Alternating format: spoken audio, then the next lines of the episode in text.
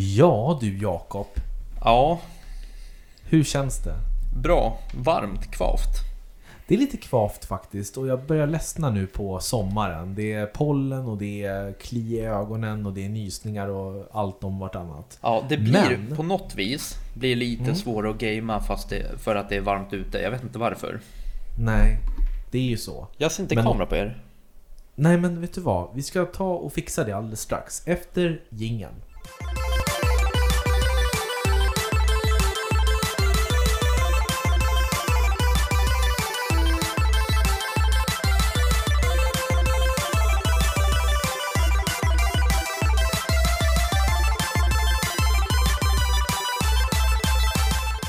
Sådär, varmt välkomna ska ni vara till Spelkväll med Robin och Jakob, en spelpodcast i samarbete med Moviesin.se.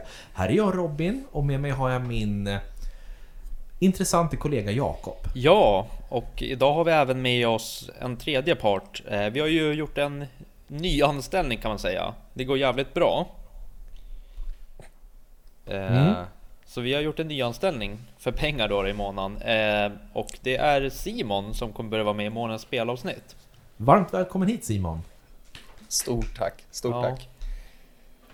Hur känns det att sitta i Spelkvällstudion Simon? Jo men det känns fantastiskt bra verkligen. Du har ju ordnat det otroligt snyggt här Robin. Mm, tack Vi. så mycket.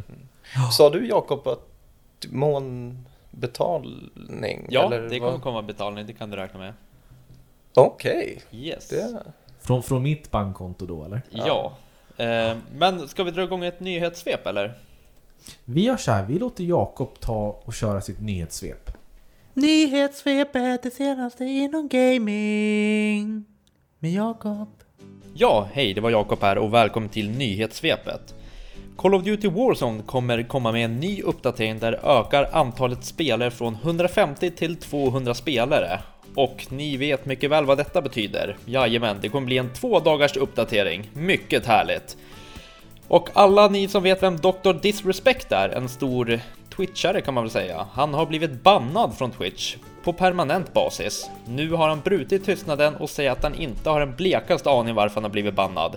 Så detta är nog inte slutet på denna saga. Och nu har det kommit mer rykten om ett rykande nytt Harry Potter-spel där du kommer få möjlighet att få gå på Hogwarts. Hogwarts. Hogwarts. Du kommer spela som en elev som samarbetar med en professor och ni ska undersöka en mystisk aktivitet som florerar runt skolan. De första ryktena om detta kom ju redan 2018 och sedan dess har det varit väldigt tyst. Fram tills nu då.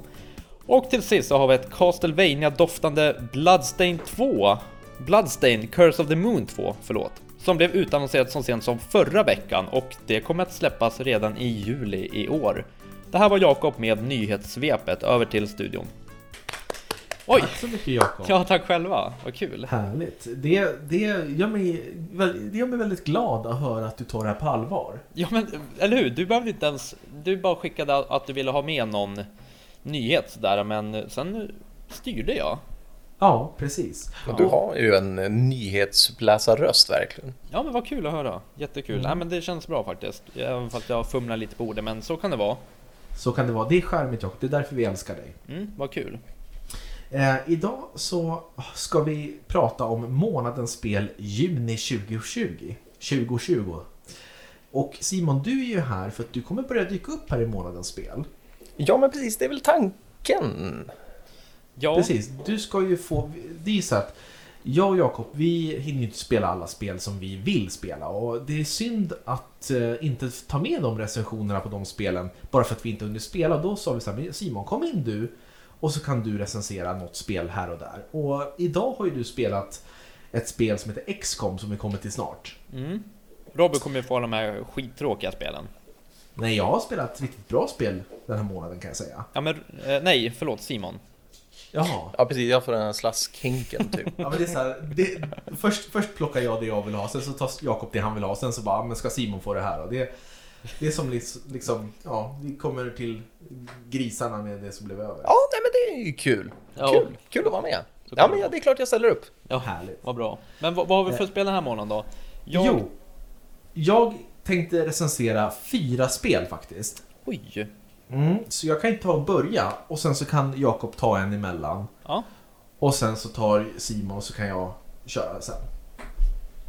Och jag ska prata om ett spel som inte kom ut den här månaden utan som kom ut förra året. Och det heter Control. Och är utvecklat av finska Remedy, eller Remedy. Och de ligger ju bakom Alan Wake och Max Payne och eh, Quantum Break som eh, kom för några år sedan. Gör de Heavy Rain?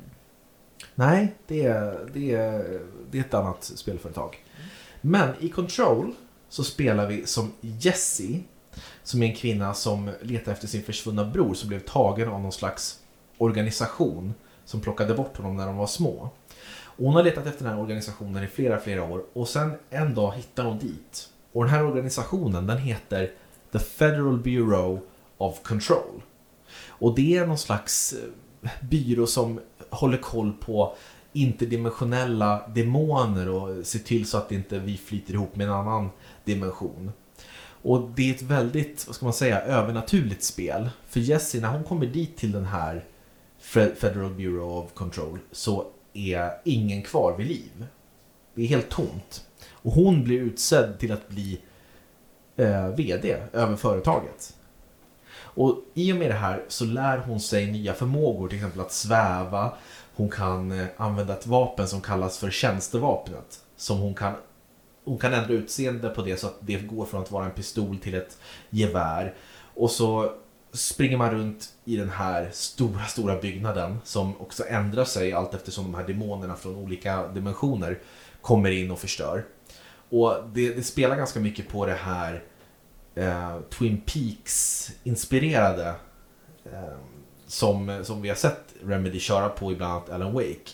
Det är väldigt så här stilistiska rum man kommer i som är helt vita och man drar i ett snöre och så boom så är man på en annan plats. Eh, det är en spännande berättelse.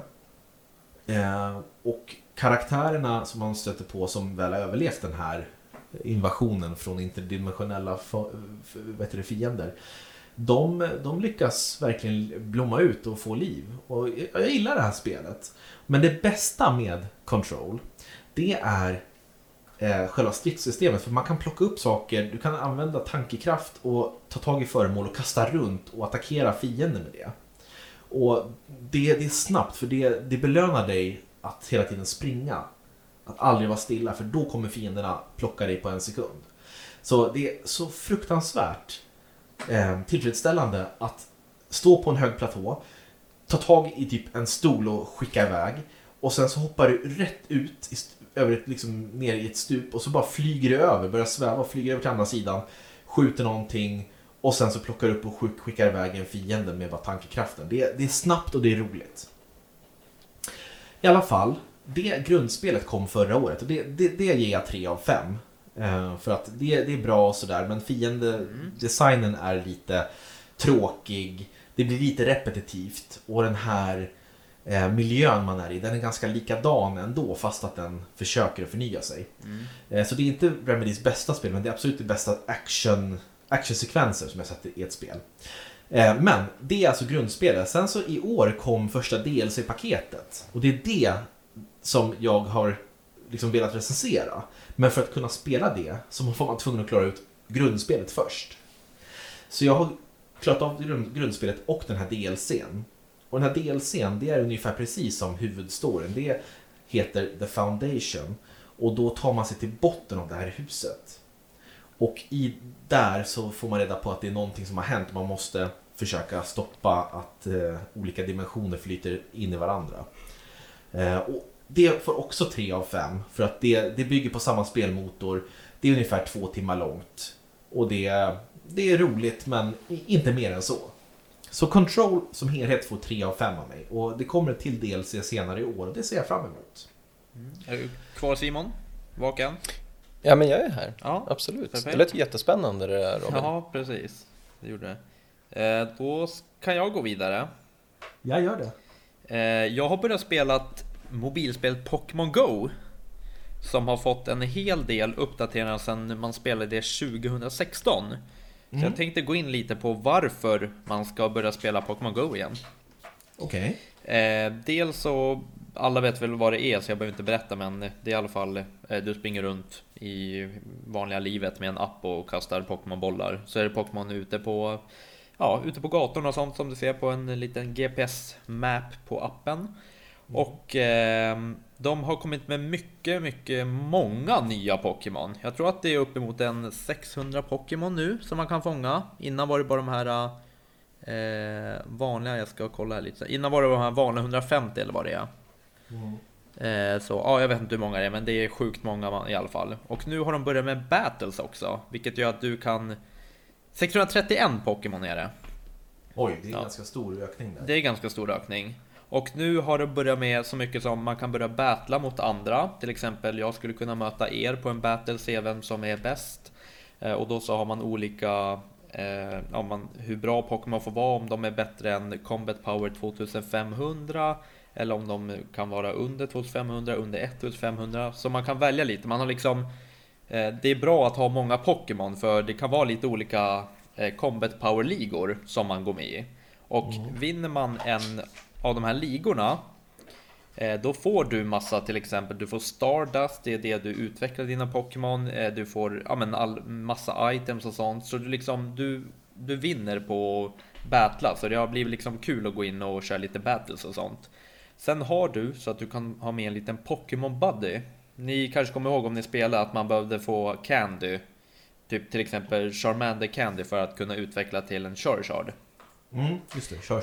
Ja, och eh, då kan du ha, om du har en Charmander, då kan du ha han som en liten buddy som springer bakom dig. Så alla Pokémon har olika, de får en Candy per en viss kilometer. Till exempel Charmander så får du en Candy när du har gått 3 kilometer med honom. Eh, så där har du liksom, det, det är inte att man måste hitta de här Pokémon nu, utan om du har en sen tidigare så kan du få Candy via den. Ja men det är, ju- det är ju väldigt behövligt alltså, och inte bara gå och fånga samma Pokémon om och om igen. Ja, för det, var, det blev lite jobbigt, även fast man kan göra det nu också. Nu kan du kasta till exempel lite ananasgodis på dem så att du får dubbla candy från dem om du skulle fånga någon. Mm. Eh, sen så har du ännu mer, du har till exempel att eh, det är mycket mer värt att ha friends nu, för nu så kan man skicka eh, gåvor till varandra och sen så går man upp i friends liksom level och du får mycket mer för, ja, ju mer du skickar. Eh, det är mycket mer värt att vara i gym, för är du inne i gym i en, ja om det är åtta eller nio timmar, då får du po- eh, som du sen kan köpa. Till exempel Pokébollar för du kan köpa sådana ägg incubators och jag tycker att de har vävt ihop allting mycket mer. Att du får liksom ut mer av att göra ja, uppdrag och sånt. Så jag skulle faktiskt råda alla att testa gå in och spela lite och göra lite uppdrag och kolla om ni hittar lite nya Pokémons. Och sen en liten, eh, jag har en liten fråga till er. Hur många olika Pokémons tror ni att jag har fångat? Den som är närmast vinner eh, ett par fake airpods. Simon, vad tror du? Nej, om någon Ehm, gissar rätt vinner ni det, för jag vill kanske ha kvar dem. Okej. Ehm, nej men vad kan du ha fångat då Jakob? Du är väl ute och går en del va? Ja, tänk på att jag hade ett uppehåll mellan 2016 till nu för två månader sedan. Okej, och det fanns 600... 105, Tre- ja, jag säger att jag hade, jag hade väl fångat 120 stycken nu när jag började i, eh, nu i eh, slutet av april, maj. Oj. Ja men vad kan du vara uppe i då?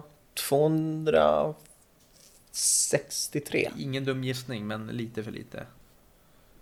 Eh, 302. Mm, Oh, den är nära. 295. Oh. Det är bra jobbat. Ja, och sen måste jag bara säga att sen så har man som en liten radar. Ni kanske inte ser, men man har som en nu liten håller, nu håller. Jakob upp telefonen här för Ja. skärmen så att jag ser. Mm, där man kan klicka ner i hörnet och då kommer det upp vilka Pokémon som är i närheten. Och då om du inte har en Pokémon, då kan du klicka på den Pokémon. Och sen så klickar du på två pilar. Då ser du vart på kartan den är. Så då kan du till exempel, då kan du liksom, om det är en cool Pokémon där nere, bara oh shit det är Charmeleon.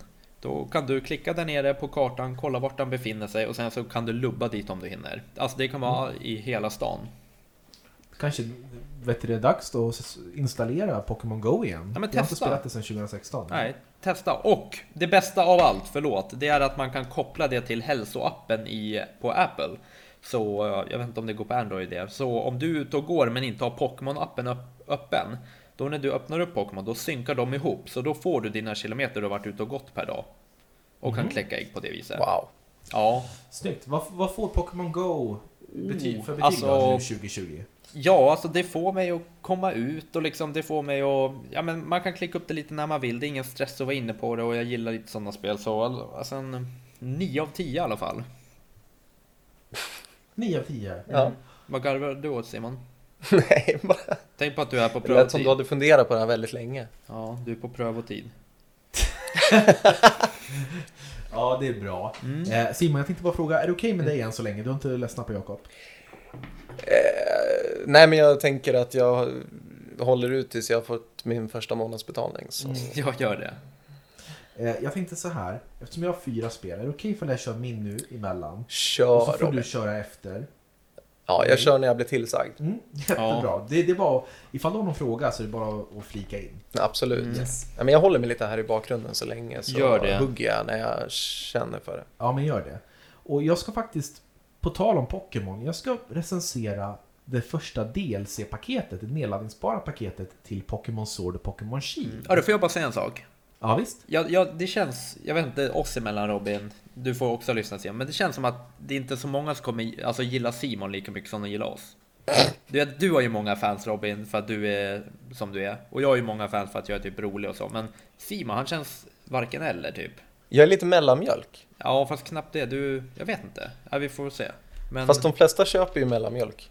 nej, jag, köper, jag. jag köper röd. Du är lite så här, den där minimjölken, lite obskyr.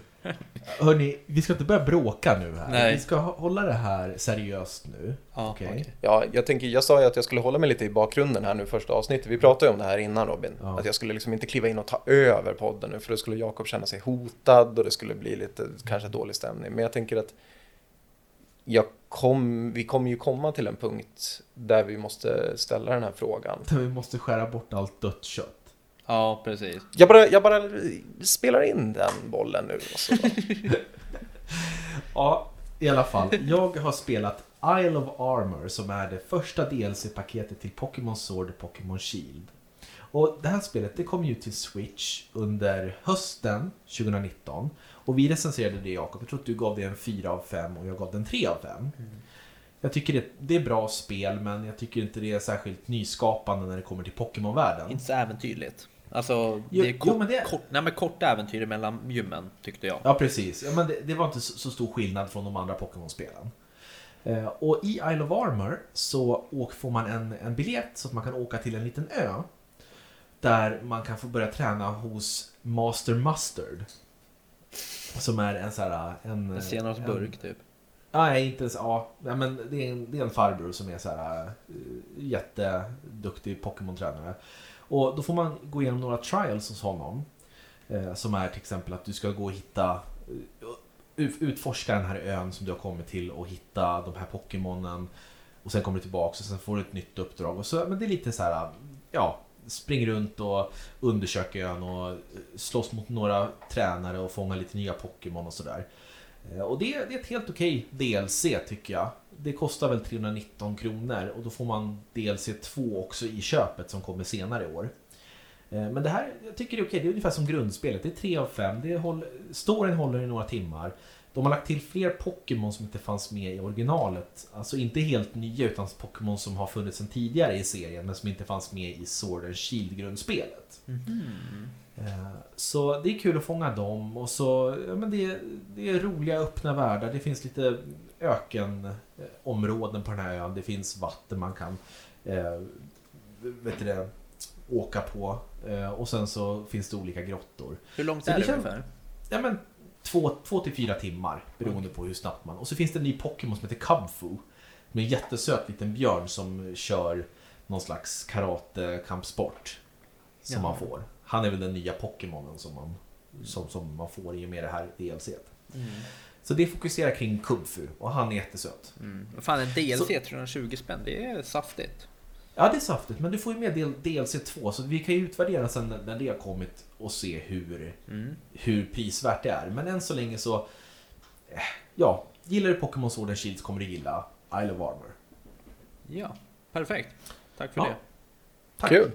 Och nu Simon, nu vill jag att du kör din recension. Oj, ska jag göra entré alltså? Ja, Eh, jag har ju då fått äran att spela eh, XCOM 2 till Nintendo Switch som släpptes här nu i år 2020. Ehm, det är ett spel utvecklat av Fireaxis Games eh, som ju väl ligger bakom eh, Civilization-serien bland annat där tillsammans med Sid Meier. Eh, och det finns vissa Civilization-inslag i det här spelet också tycker jag. Men om vi ska ta det från början så kan vi väl säga att XCOM är ju en, en spelserie som hyllats av många. Första spelet kom ut 2012 Eh, och sen 2016 så kom eh, uppföljaren med expansionspacket War of the Chosen sen 2018. Och nu har det alltså då kommit en portning till Nintendo Switch. Och det är den som jag har spelat. Jag har inte spelat de tidigare spelen, eh, så det här var ganska nytt för mig nu när jag satte mig in i det, men det finns ändå element i det här spelet som påminner om andra spelserier som jag är mer insatt i, till exempel Fire Emblem, som ju du också Robin har spelat en, Precis. en hel del. Ehm, det som eh, XCOM går ut på är att man spelar som en eh, kapten eller the commander som man kallas i det här spelet. Och man är ledare för en motståndsrörelse på jorden i en dystopisk framtid där utomjordingar har e-, etablerat någon slags här militärdiktatur där man hjärntvättar människor om att man vill jordens bästa men egentligen så vill man ju bara utrota alla människor och etablera någon världsherravälde. Eh, I den här rollen då som The Ungefär som Commander. Jakob. Ja men precis, alltså lite så här en, en ful agenda bakom sådär. Eh, och i den här rollen då som The Commander så ska man ju då förs- såklart försöka att besegra de här utomjordingarna då. Och det gör man i spelet genom att eh, man kan säga att det är som är två delar där man dels då mellan de olika uppdragen som man gör där man ska försöka att etablera kontakt med nya med så här motståndsgrupper, man ska försöka skaffa sig intel om vad de här utomjordingarna håller på med, man ska inta fiendebaser och försöka störa kommunikationen till exempel för de här utomjordingarna. Så emellan de uppdragen så befinner man sig på ett slags, eh, på en bas som kallas för Aven- Avenger. Eh, och där kan man då till exempel så här, man kan, ut, man kan forska fram nya vapen, man kan equippa sina gubbar med nya uppgraderingar till vapen, man kan fixa med olika typer av utrustning som gör att de är bättre rustade för strid. Och det där är ju sånt där som jag kan sitta och hålla på med egentligen hur länge som helst. Men däremellan då så behöver man utföra olika typer av uppdrag och ju mer jag sätter mig in i det här spelet desto mer liksom det är en ganska fin progression på hur man introduceras till alla dessa element i det här för det är väldigt djupt eh, strategiskt. Det finns ju i själva när man går ut på ett uppdrag så är det ju uppställt som ett, ett schackbräde egentligen med en miljö där man då ska försöka besegra olika fiender och så är det turordningsbaserat så att man flyttar sina mannar med, som har olika egenskaper. Man har tre till fyra i sin trupp som man sätter ut i den här striden och så ska man kanske hacka sig in i någon dator eller besegra alla utomjordingar som finns där på den här spelplanen. Och där i då så behöver man kanske tänka lite olika strategiskt beroende på vem man möter, vilken miljö det är och nu är jag ungefär 10 till 12 timmar in i det här spelet och det är nu jag känner att det verkligen börjar komma igång och jag har verkligen fastnat i det här med att försöka få alla mina gubbar att överleva till exempel. Om jag förlorar en av de här eh, motståndsrörelsehjältarna som jag har ute på planen, då, då stänger jag av och börjar om.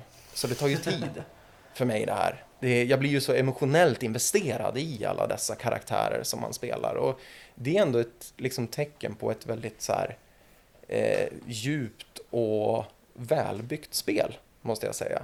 Eh, så jag trots att jag inte har någon erfarenhet av XCOM-serien sedan tidigare så är det här verkligen en, en pärla måste jag säga.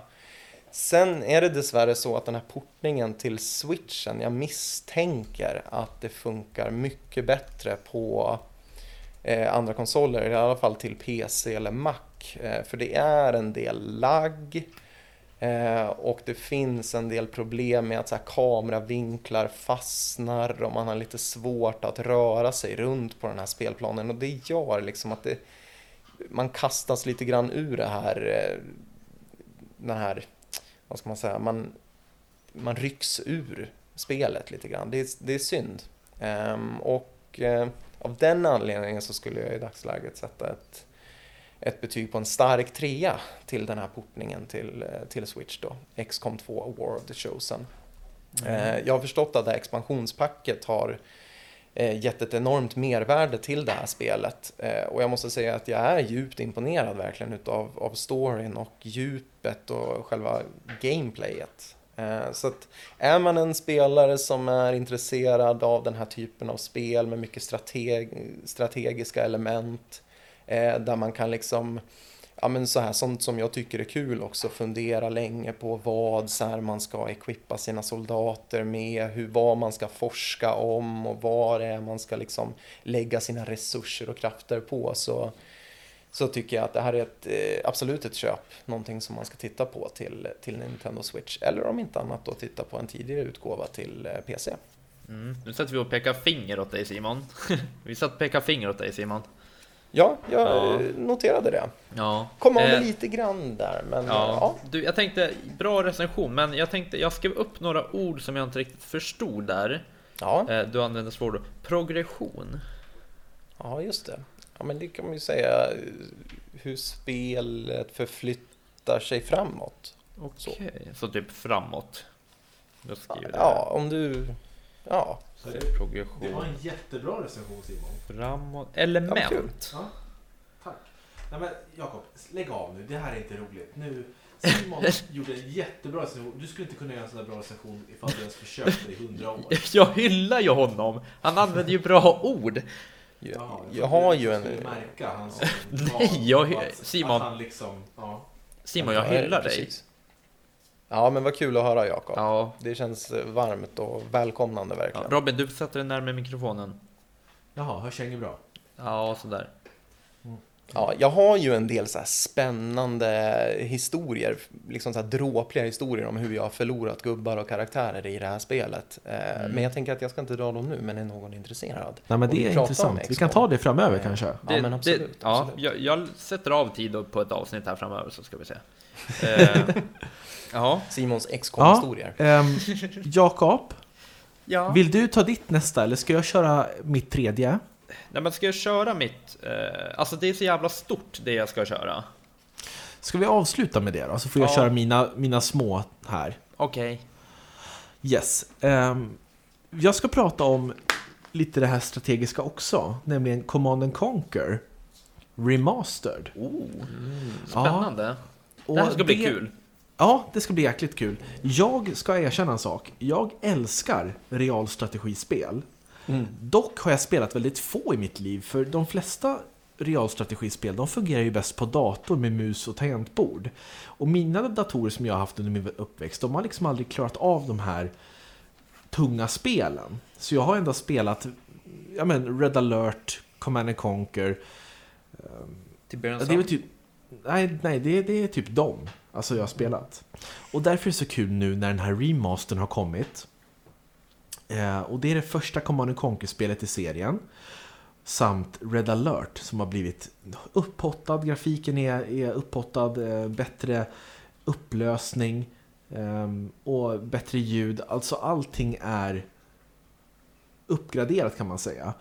Och det här är ju ett kärleksbrev till alla fans. Det är till och med, när man sätter igång spelet första gången så kommer det sån här fake-skärm där det står så här installera och så är det gammal lågupplöst grafik som på en Windows 95 till exempel.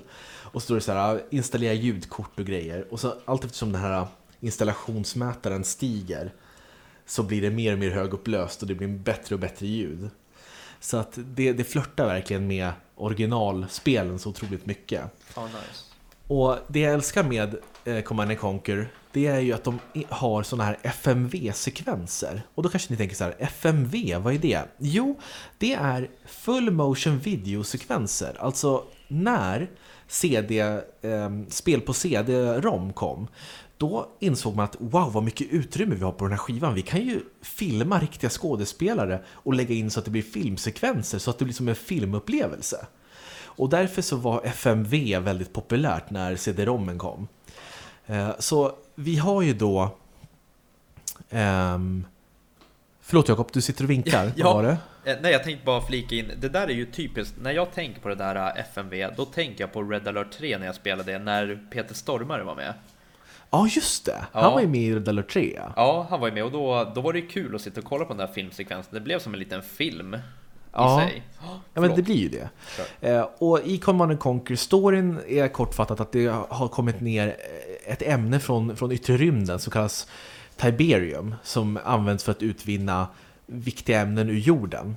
Och det är ju då eh, en galen person som heter Kane som startar ett slags, eh, ja vad ska man säga, brotherhood för att ta, ta den här Tiberium Ehm, materialet åt sig själva. Och sen så finns det en slags ja, men, union av länder som går emot det här brotherhoodet som Kane drar. Och så är det det klassiska upplägget. Man ska bygga baser, man flyttar runt eh, figurer och sina enheter på, på en karta. Och så är kartan, det mesta är svart innan man har upptäckt vad som finns där. Och det är ju egentligen, det här är ju farfan till modern realtidsstrategi. Eh, och storyn är ju, som man kan tänka sig, det är lite cheesy, man märker att det här är gjort på 90-talet, men det är så fruktansvärt eh, alltså, charmigt och det är roliga prestationer från sk skådespelarna. Och just han som spelar Kane är riktigt jävla karismatisk alltså. Eh, och sen så kanske man inte, eftersom det här är ett äldre spel i grunden så har, finns ju inte alla nya funktioner som man kanske ser i ett Starcraft 2. Men det är så pass underhållande att man måste spela det. Så Command Conquer får en 4 av 5 för att det, är, det tilltalar, det är roligt och det är snyggt. Grafiken är fantastiskt eh, fint remasterad. Och Red alert, det utspelar sig ju, det är som en slags... Jag har läst på om det här, att många tror att det är en prequel eller att det utspelar sig i ett alternativt universum. Men det är, det är lite mer humoristiskt i alla fall än Command Conquer. Och då handlar det om att Albert Einstein uppfinner en tidsmaskin, åker tillbaka i tiden och dödar Hitler. Och då händer inte andra världskriget som vi minns det. Men istället när han kommer tillbaks så har Sovjet blivit en stormakt och startat andra världskriget istället. Och det är lite mer humoristiskt, så det är så här uh, over the top FMV-sekvenser där karaktärer gör så här coola uh, action eh, akrobatiknummer mot varandra och sådär. Men eh, det är också fruktansvärt roligt och bra.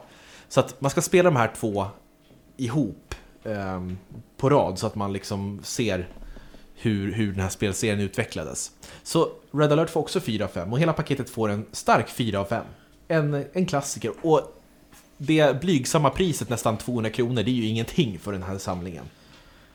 Mm. Ja, bra recension. Och jag gillar det där som du berättade att när mätaren går uppåt, att ju mer den går ju bättre grafik och ljud blir det.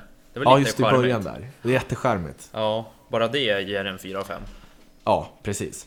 Okej. Eh, och sen ska jag dra ett sista spel här då. Ja, gör det. Simon, du Ja. hade ett spel va? Ja. Det Ja, du jag- drog. Precis. Ja, du kan ju gå... mitt. Eller ska du vara kvar? Nej, han får vara kvar Ja, här. okej. Ja.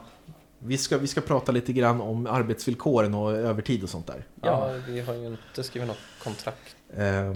Nej. Men jag ska snacka om en liten så här indie-klassiker som heter Edna and Harvey, The Breakout. Och det är ett peka-klicka-spel som släpptes till PC för cirka 10 år sedan. Och är ett humoristiskt peka-klicka-spel i stil med Monkey Island-spelen. Man klickar ehm, på objekt man vill undersöka och så plockar man upp föremål som man kan använda för att lösa omgivningsbaserade pussel och så vidare. Och så får man försöka prata med andra karaktärer och ja, men, klicka igenom så här rolig dialog. Och det handlar om en flicka som heter Edna som är instängd på ett mentalsjukhus. Och det är inte så här mentalsjukhus, liksom en realistisk bild att det är liksom mörkt och hemskt, utan det är lite mer lättsam ton, att det är så här lite knasbollar istället för svårt sjuka människor. Och hon har en kanin, en leksakskanin, en gosedjur som hon har döpt till Harvey och han pratar med Edna. Och de tillsammans ska försöka fly då, göra ett breakout från det här mentalsjukhuset. Och så får man ja, men träffa på lite roliga så här, vakter och andra intagna patienter. Och det är roligt och så, men det gör egentligen ingenting nytt för genren. Det är ett, ett njutbart spel som tar cirka 5-8 timmar. Lite långsökta pussel till och från, men för det mesta så är det ja, men njutbart. Och det har precis kommit ut till Switch bland annat nu i en ytterligare en så här remasterutgåva med bättre grafik än vad det var i originalet. Eh, och ja, men, bara roligt och mysigt spel. Och du och jag Simon, vi har ju spelat mycket peka-klicka-spel tillsammans. Ja, det har ju blivit några eh, genom åren. Vet du vad? Nu när jag tänker på det. Skulle inte du och jag köra typ en kväll där vi livestreamar Mm. och kör ett så här peka-klicka-spel? Ja, absolut. Det Men hade nu det bli lite Ja, så här spelkväll med Robin och Simon. Nej, men du får också vara med Jakob. Ja, det här känns jättetråkigt. Men i alla fall, Edna and Harvey The Breakout Anniversary får 3 av 5. Ett bra, roligt, men något bristfälligt peka-klicka-spel. Mm. Vad bra. Jag vill också skriva på papper på att jag är anställd förresten. Ja, men det är ju du som driver det här Jakob. Ja, knappt. Men, eh, bra recension Simon. Jag, eller Robin. Jag vet vad jag tänkte Tack. på när du sa om det där mentalsjukhuset med lite roliga. Nej, hemma hos dig eller? Nej. Nej. Jag tänkte på Jökboet. Ja, just det. Men det, det, kanske, inte är så, det kanske inte är så roligt. Det är lite Ja. tragiskt. Ja, fast den är ju rolig också väl, minns jag. Jag kollade ju på den när jag var liten. Ja, det är bra. Okej. Alright. Eh, då ska vi se, då har vi ett spel kvar. Och det är årets största spel än så länge. För nu tänker ju alla bara, vad fan, ska vi inte gå igenom det spelet? Skulle inte jag spela det? Eh, det är så, jag har inte hunnit, nej jag ska, jag har spelat det skitmycket. Eh, jag är 15 timmar in i det, enligt Men snälla, vilket spel är det? Berätta Jakob. Jaha! jag berättade aldrig. Eh, det är Last of Us 2. Eller Last of Us Part 2. Eller om man vissa säger The Last of Us Part 2. Det är lite olika. Men då har vi gjort så Robin att vi tog faktiskt med oss en av våra kära lyssnare som har mejlat in till oss att han har mycket att berätta om det här. Eh, Så vi kan väl klippa in det här. Absolut. Vi kör vår lilla korta intervju med Oliver och ifall ni inte vill höra några som helst spoilers eller någon information Ja. om The Last of Us 2 så kan ni hoppa till eh, slutet på den här podden, alltså till sista, sista minuterna. Ni, ni hör säkert när det är Ja, tillbaka till normaltid. ja, de behöver inte höra slutet för vi kommer nog inte säga något speciellt där va? Nej okej, ni kan skita det. Ni kan stänga av nu Stäng ifall ni inte vill höra någonting. Men jag kan säga så här, vi ska, vi ska inte spoila någonting har vi sagt, men man vet att med mina recensioner, det kan bli spoilers, så hoppa över det här och stäng av. Yes, ja, men jättebra. Vi kör in intervjun här. Ja, då ska vi se, då välkomnar vi Oliver in till spelkväll. Hallå där! Hej hej! Kul att du är med. Du är en liten, ja vad ska man säga, Warzone-spelare som jag har spelat lite Warzone med. Jajamän, det stämmer. Men idag ska vi prata om något helt annat. Idag ska vi nämligen prata om Last of Us 2 som du också har spelat en del timmar. Yes. Och eh, ja, vi kan väl börja. Robin, du har inte spelat här någonting så jag och Oliver tar hand om det här tänkte jag. Ja, varsågoda. Jag sitter här i, i baksätet så får ni styra skutan. Mm. Vi kan väl börja med att ta lite snabbt om handlingen. Vi ska försöka att inte spoila så mycket. Men det handlar ju då om Ellie och Dina. Som är, visst heter hon Dina? Ja, det är hon. Mm.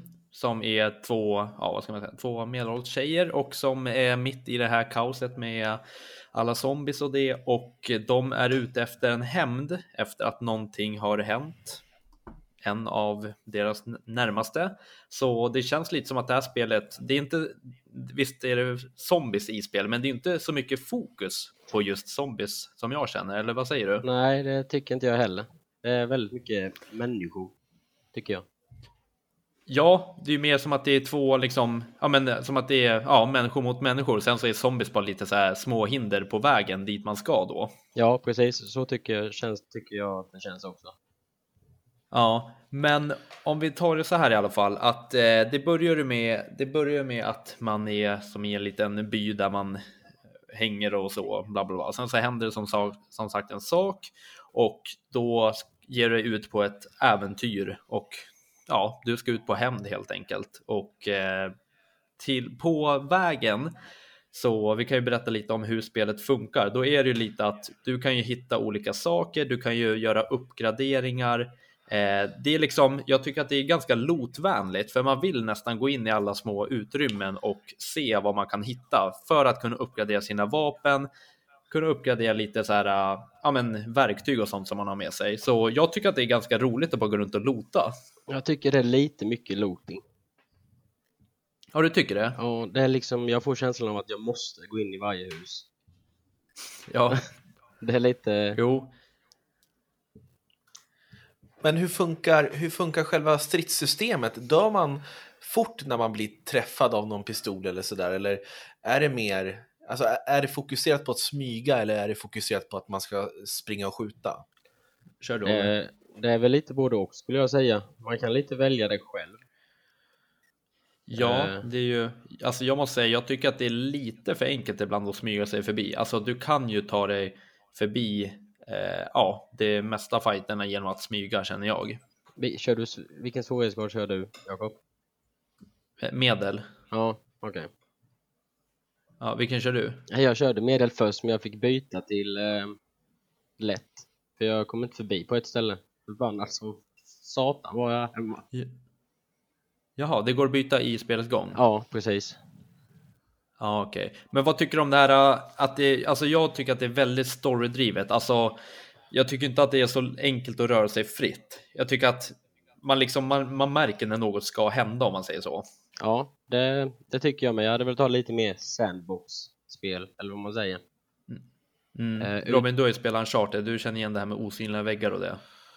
Ja, precis. Att man, man kommer till någon plats där man tänker att här kan jag säkert hoppa ut eller sådär och då är det bara en osynlig vägg som blockerar vägen. Ja. Ja, ja men precis. Och sen det här med att du vet, eh, jag är så himla uncharted-skadad, men du vet när man kommer till en liten typ, ja men som en korridor, och så är det lite lådor och sånt ute på kartan, då vet man att jaha, här kommer det nog komma fram någonting så att man kan gömma sig bakom de här. Mm. Mhm. Så att man ser, man ser själva, eh, vad ska man säga, bandesignen avslöjar vad som kommer hända lite grann. Ja, jag tycker verkligen det. Ja, ibland är det så, men sen ibland, jag har blivit rädd flera gånger. Helt oväntat. Ja, jo. Ja, precis. Det är ju både och faktiskt. Men vad, om du får ge tre bra saker med spelet då? Eh, grafiken först och främst. Den är ju helt underbar. Mm. Och sen gillar jag cutscenesen. Mm. Eh, och sen så, det bästa är ju ändå känslan som de ger till oss eh, som spelar. För man, du säger att, sa innan att Ellie var på hämnd, hämndäventyr. Mm. Man känner ju lite samma känsla som när man, man är ju lite förbannad om man säger så. Ja, man är ju lite sugen på hämnd. Jag, Mm. jag måste ju också lägga till, jag tycker faktiskt att det här med uppgraderingar, det är bra för jag känner lite tvärtom. Jag vill nästan lota lite extra bara för att kunna få lite mer ammo i skott, ja, men i pistolen till exempel. Mm. Eh, och sen så måste jag ju bara säga att miljön är ju, eh, ja, den är, den är fan, den är underbar alltså. Ja, den är rikt, riktigt bra. Ja, och sen just det här att du vet, de går in i många så här ställen eh, och sen så pratar de om hur livet var innan Mm. det var helt kaos. Du vet, de går in i en liten musikaffär liksom bara undrar hur den här musikaffären var när det var som vanligt och bla bla bla. Ja. ja, det är mycket, de pratar mycket minnen och sånt hela tiden. Ja, det skapar det, känslor, tycker jag det. faktiskt är ganska. Mm, ja, men faktiskt, det är ganska mysigt. Så det, sen så det som jag tycker är dåligt, det är alltså storyn är lite. Den är ganska mager om man säger så. Ja, det, är bara, det siktar ju bara på en grej liksom. Ja, Hela precis. tiden. Och det har inte så mycket med zombies att göra. Nej, och sen så det här med det. osynliga väggar. Ja, Och sen så måste jag faktiskt lägga till att jag tycker att det är lite för mycket, du vet så här kall. Vad ska man säga? Lite mycket kallprat, kan man säga det? ja. Det kan man väl säga. Ja, du vet så här Robin, typ när man eh, rider på hästen så är det så här lite onöd, du vet att man ska säga något, ja men du vet att man ska säga något så här lite catchigt. Ja, bara för sakens skull. Mm. eller? Ja. Och sen så är, och typ. så, Exakt, för att man inte bara ska rida framåt. Sen så känns det som att man, det är också ett, eh, ja men, eh, ett bra, där man märker att det är en story driv. För då om du rider typ för snabbt, då saktar hästen in efter ett tag, typ så att de ska hinna prata klart om det här tills nästa scen kommer. Ja, Mhm. Så det, det tvingar dig hela tiden att, att gå i spelets tempo. Ja, exakt. så är det ganska många Okej. gånger att man blir tvingad och alltså spelet, gör det i spelets tempo. Mm. Eh, Jag vet. Vissa grejer som man ska göra och sånt som spelet, det ska hända i spelet, då måste du göra det liksom. Ja, jo men exakt.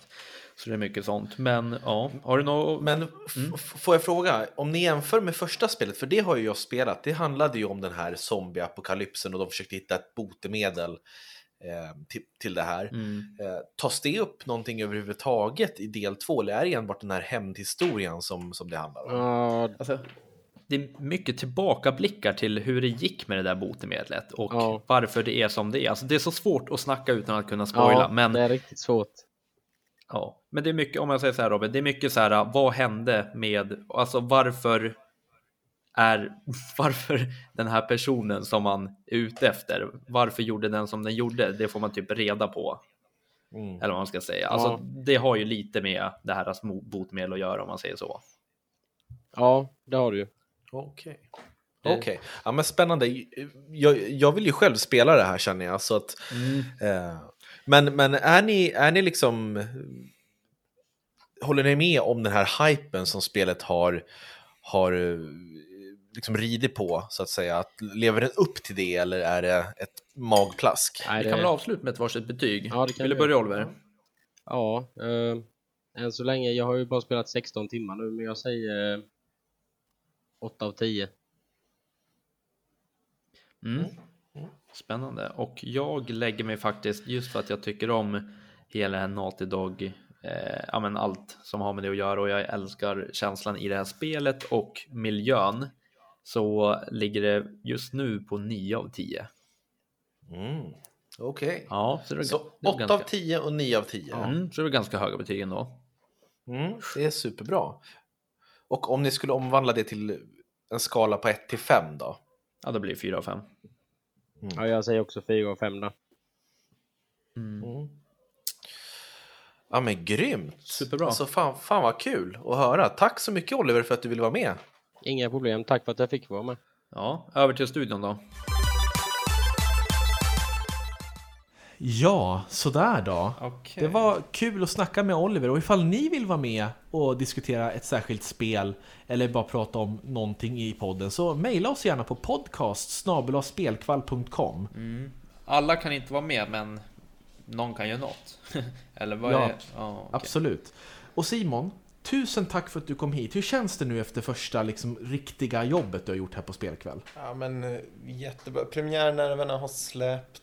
Eh, jag måste säga att det, det är väldigt trevligt att vara här. Mm. Eh, så stort tack. Ja, Ja, tack, tack. själv. Tack själv för att du hjälpte till att spela.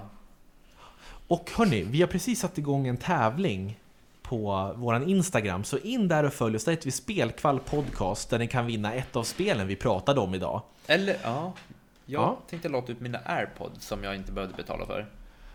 Ja, fast vi, behåll dem. För Okej. de, de var ju fake airpods sa du ju. Ja, men de heter airpods ändå. Men vi, jag behåller dem så länge. Gör så. Men hörni, tusen tack för att ni har lyssnat. Och tack till Simon, tack till Jakob. Tack Så Simon. hörs vi i nästa avsnitt. Ja, Bra jobbat. Ha det bra. Hej. Ha det fint. Tja. Du Simon, skulle du kunna skriva på kontrakten nu eller? Har du någon Eh, sån här, vet du det, vad uppsägningstid? Ja, vi skulle väl prata om det här med kollektivavtal. Och... Precis. kollektivavtal finns och pensionsförsäkring ingår. Men du pratade ju om en av grunderna för det här var att vi skulle börja fasa ut Jakob. Eller vad sa du om det? Eller vänta, Ja, nu ska vi säga hej då. Då där, hej! Eller, va? Vadå?